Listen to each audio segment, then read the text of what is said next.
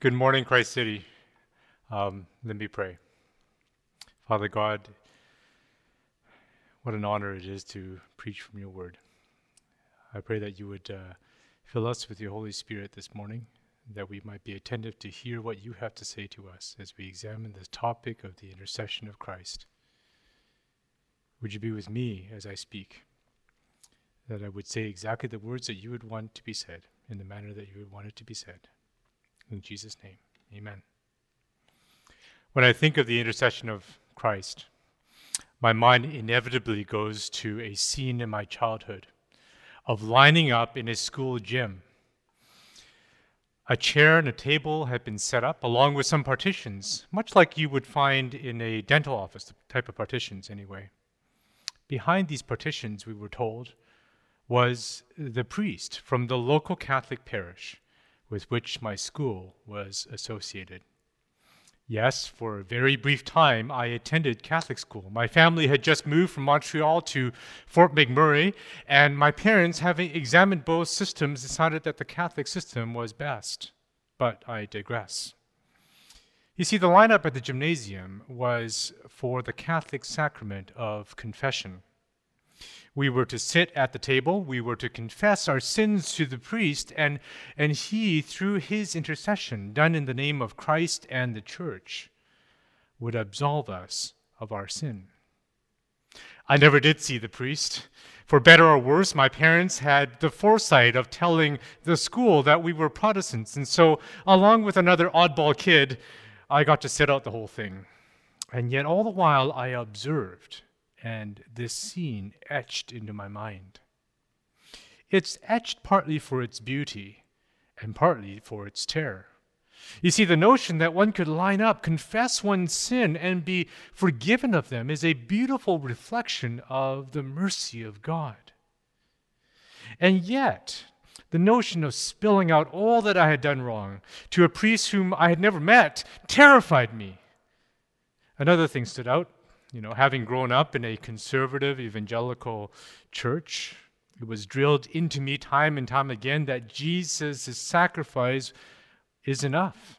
And that as believers, we could confess and seek forgiveness from God, directly to God, in Jesus' name. Of course, I didn't fully understand the theology behind this yet, but I knew enough to wonder why the Catholic priest had to mediate. In this conflicted image in my mind, two things stand out. First, the impersonal nature of this sacrament, seemingly devoid of love. And second, the seeming lack of power. After all, Catholic priests are fallible, they can sin. One only has to look at the recent headlines in recent years. And of course, they too die. It was only years later when I became a believer that I would grasp, truly grasp, the intercession of Jesus and how indeed, as believers of the gospel, we have an intercessor who is greater and more permanent than any earthly priest. Unlike the scene that is etched in my mind, Jesus' intercession is not merely mechanical nor out of duty, but displays and demonstrates the very heart of Jesus Christ. It's a glorious doctrine that's often underlooked, often ignored, but has these tremendous, tremendous practical implications on the Christian life. My aim this morning is to exhort you to know this Jesus, this Jesus as the ultimate intercessor, and to consider the deep implications on our practical, day to day, moment by moment walk with Him. My outline is uh, has three points. Number one, what is the intercession of Christ? We'll look at that.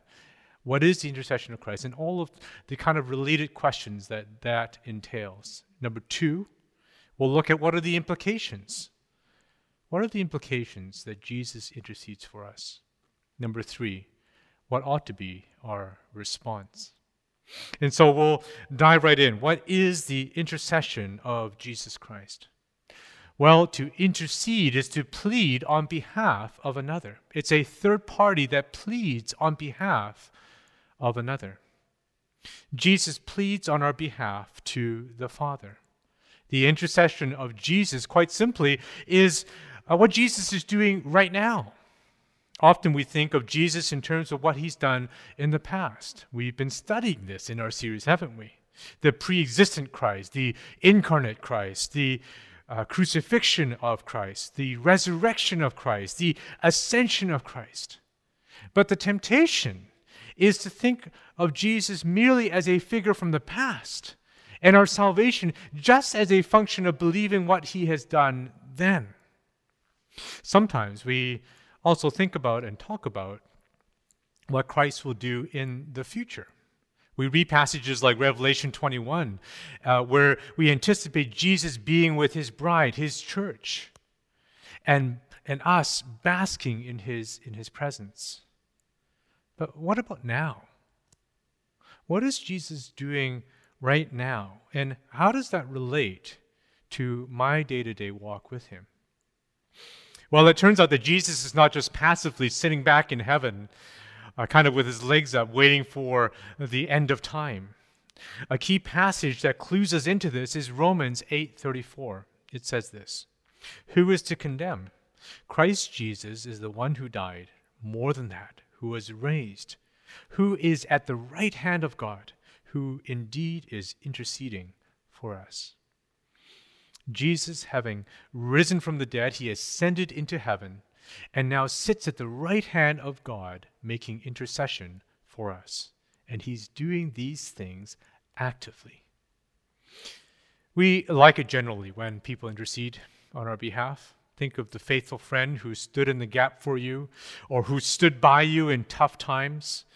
What a relief it is when a friend comes alongside you and uh, particularly in awkward situations, right? And says, Let me ask for you, when we know that our friend will likely have that person's ear. Pleading on behalf of another implies that it implies, well, that the intercessor can do better than the intercessee. That those being pleaded to might hear the plea of the intercessor, and because of his plea, because of his position or because of what he has done would be compelled to act. To be a good intercessor, one has to not only have sympathy to listen to uh, the intercessee, the pleas of the intercessee, but also the means and power to do something about it. And in this, Jesus is supreme. He is the perfect intercessor. Let me explain. In the Old Testament, we find all sorts of examples of intercession. We think of Moses, who, for instance, sought to intercede for, for his people before Pharaoh in Exodus 5. Let my people go, he says. And again before God, after the Israelites had created and, and worshiped the golden calf in Exodus 32. In that case, Moses appealed to the reputation of God himself to spare his people from destruction. We think also of the the uh, Levitical priests who would offer sacrifices on behalf of the people. And yet, in each of these instances, though the intercession worked for, for a time, the intercession ultimately would fall short. Though the Israelites gained reprieve, their generation would not see the promised land, nor would Moses. Though the priests offered sacrifices to appease the wrath of God, Sacrifices offered by Levit- Levitical priests could never fully, perfectly atone for sin. Moreover, sacrifices had to be offered daily for the sins of both the priest himself and for the people, and priests were ultimately fallible and weak. It was not a permanent intercession. Jesus, however, is superior. He's, not, he's superior not only in his appointment as high priest, but also in the sacrificial offering that he's able to present. You see, instead of presenting animal sacrifices, he points to the accomplished work on the cross and he presents himself. But there's more. Hebrews 8:1 says that he is seated at the right hand of the throne of majesty in heaven. Think about that for a moment. We have an intercessor who's not just some nobody who happens to have the ear of the Father. We have the second person of the Trinity who sits at his right hand. In order for him to fulfill this role, he had to ascend. He could not have remained on earth. But, but wait, there's even more. You see, Jesus not only serves as priest, but he also serves as king and prophet. As prophet, he speaks to the people on behalf of God and to God on behalf of the people. And as king, his words hold authority. In Jesus, in Christ, the entire way of relating to God has shifted, has changed. And so, Jesus' pleas never fall on deaf ears. Why? Well, because he's the perfect intercessor. And because he's the perfect intercessor, he knows perfectly the will of the Father, and Jesus knows perfectly the needs of his people. Hebrews 4:15 reminds us, "For we do not have a high priest who is unable to sympathize with our weaknesses, but one who in every respect has been tempted as we are, yet without sin." And so Jesus will never ask the Father for something that the Father cannot give. And the Father will never refuse anything that Jesus asks. One theologian, Thomas Goodwin, puts it this way quote, The greatness of Christ with God and the graciousness of God to Christ, together with the oneness of wills and unity of affections in them both, so that Christ will be sure to ask nothing which his Father will deny, and his Father will not deny anything which he shall ask. But there's yet another role that makes Jesus' intercession supreme, and that is the role of bridegroom and head of the church. Jesus calls his church his bride, to whom he is engaged to, to whom he is betrothed. We get the sense that this intercession, this pleading, is not only active, but it is motivated out of a deep love. He truly and genuinely loves us. And so we can be assured that whatever he does ask the Father will always be done out of love for us, for our good, and for his glory. Jesus is constantly moving us toward the perfection of union between us and him. We can only fathom a faint echo of what this means as we reflect on this in our own earthly marriages. John 17 gives us a glimpse of the depths to how Jesus prays for his disciples, how he intercedes for us. Consider verse 26 I made known to them your name, Father, and I will continue to make it known, that the love with which you have loved me may be in them, and I in them. What words of love! What an ask! Well, two questions remain unanswered in this kind of what is Christ's intercession? And that is this what does he intercede about? And when does he intercede? Well, the second question is a, a little easier to answer. He intercedes for us all the time. That's his present role. Uh, remember Hebrews 7:24 through 25. But he holds his priesthood permanently because he continues forever. Consequently, he is able to save to the uttermost those who draw near to, to God through him, since he always lives. He always lives to make intercession for them. What does he intercede about? Well, he intercedes to bring about the ultimate union between his people and himself. And so that involves interceding for our sin. Now, at this point, you might be asking the question well, didn't the work of justification, that is, the atoning for our sin on the cross, didn't that already accomplish this? Well, the answer is yes. But what justification accomplished, intercession applies. What justification accomplished, intercession applies. Dane Ortlund, the author of Gentle and Lowly, describes the intercession of Jesus as the constant hitting refresh of our justification in the court of heaven.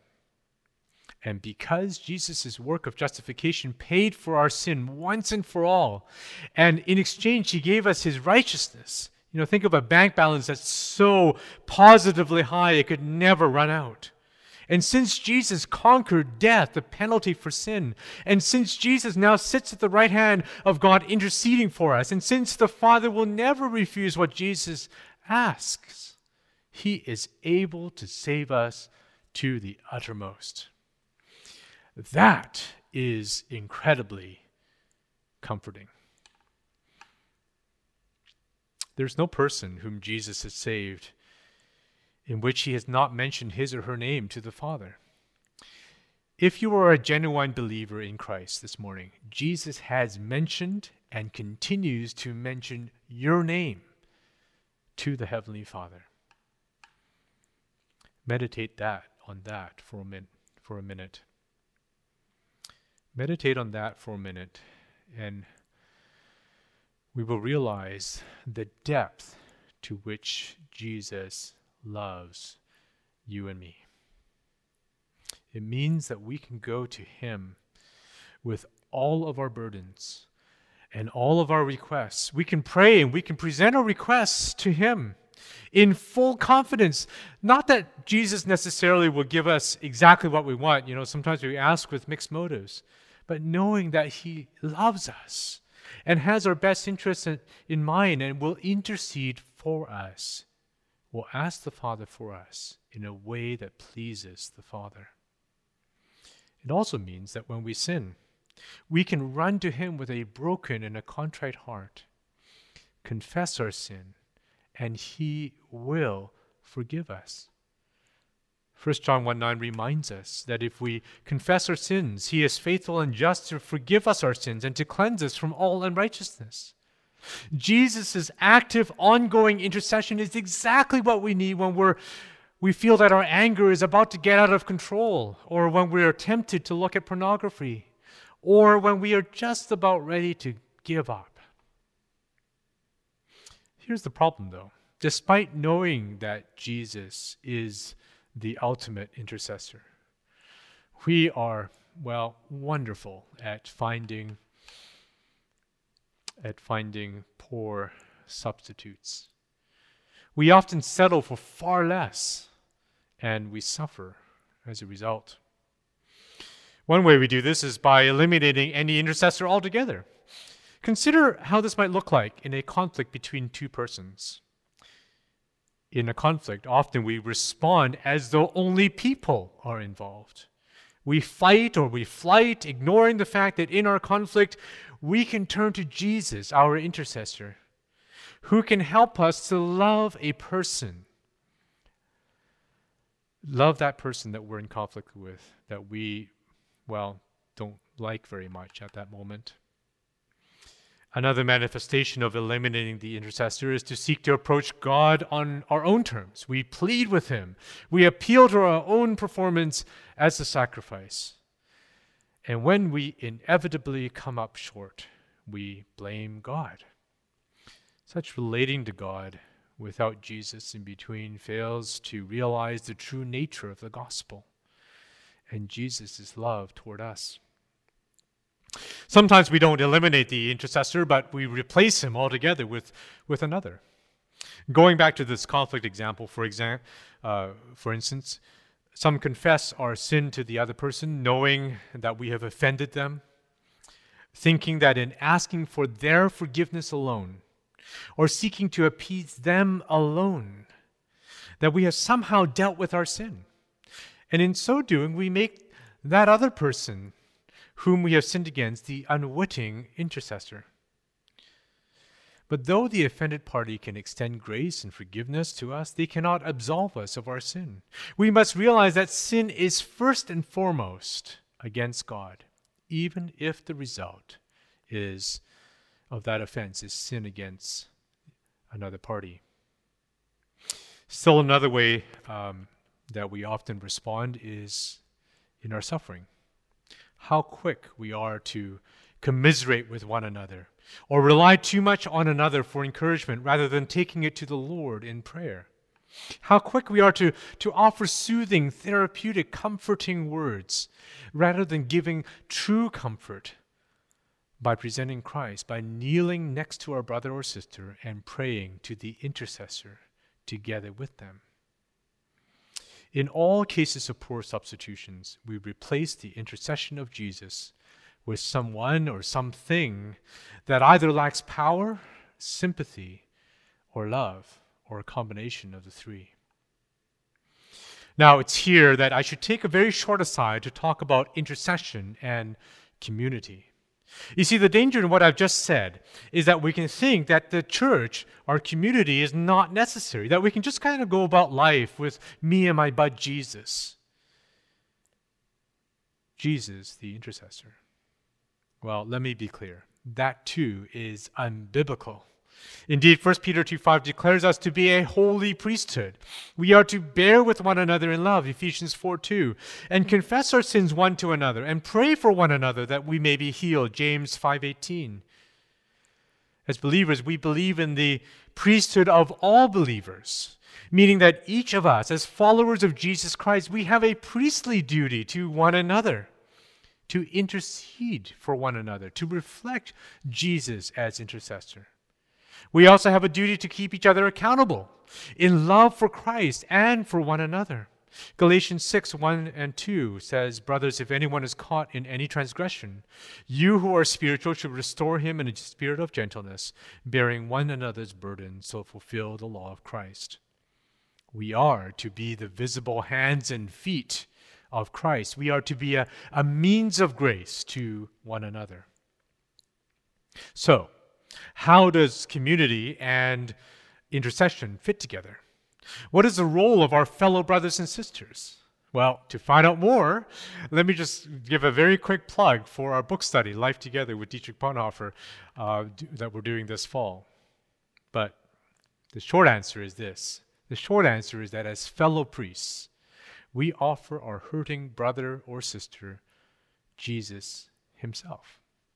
We walk alongside, interceding for our hurting uh, brother or sister by pointing them to the intercessor Himself. We seek to be a means of grace, not the source of grace. Bonhoeffer, in his book Life Together, writes Christian brotherhood is not an ideal which we must realize, it is rather a reality created by God in Christ in which we may participate. Well, with that said, let us return to our main train of thought. We've looked at what is the intercession of Christ, and I've teased out some implications and, and potential areas of unbelief. And so finally, what is our response? What ought to be our response? And here again is, is Hebrews 7:25. Consequently, he is able to save to the uttermost those who draw near to God through him, since he always lives to make intercession for them. What strikes me about Christ's intercession is how profoundly personal it is. If we knew of Christ's death and resurrection, but not his intercession. We'd be tempted to think of his salvation in kind of heady, theological, almost formulaic terms. Jesus would, Jesus would seem impersonal, mechanical, almost terrifying, a bit like that, uh, like that confession scene in my school gym so many years ago. Yet the Bible assures us that Jesus' intercession is incredibly personal and reflects his heart and his disposition toward us. He loves us. It reminds us that Jesus is not passive. He is actively involved in perfecting us, in beautifying us, in loving us. To know that Jesus, who went to the cross for us, is mentioning my name to the Father in times when I sin pleading with him on the basis of his accomplished work for mercy. That assures me that no sin is greater than his mercy, that I can always come back to him and find grace. To know that Jesus, who has been made like his brothers in every respect, is pleading with the Father when I suffer is great comfort to me because Jesus knows exactly what I am going through, down to the depths of my heart, through all of the emotions, and He knows exactly what to ask the Father for. To know that Jesus is able and will always ask in line with the Father's will, and that the Father will never refuse any ask of Jesus, gives me great comfort. He is not just any intercessor, He is the one to whom the Father hears and acts. And so, how ought we to respond? Our response ought to be to draw near to Him. Draw near to Him in your sin. Draw near to Him in your suffering. Draw near to Him as you walk alongside a brother or sister who is sinning or suffering and be encouraged by what he is doing. As one famous minister once put it, if I could hear Christ praying for me in the next room, I would not fear a million of enemies. And yet, the distance makes no difference. He is praying for me. So I want to leave you with this question How would knowing Christ's active and able intercession change the way that you live this week? Let's pray. Father, thank you for this glorious doctrine of Jesus' intercession, that he is priest, prophet, and king, and that you, in your mercy, have made a way to demonstrate your very heart of love toward us by sending your Son Jesus not only to die on the cross for us, but to be raised, to ascend to heaven, and to sit at your right hand that he may intercede for us. What a glorious doctrine. Help us to live in light of that, to draw near to you in our sin and our suffering to not be afraid of you, knowing, knowing that you have our best interests in mind. And help us not to fear other things because Jesus mentions our name to the Father actively, presently, ongoingly.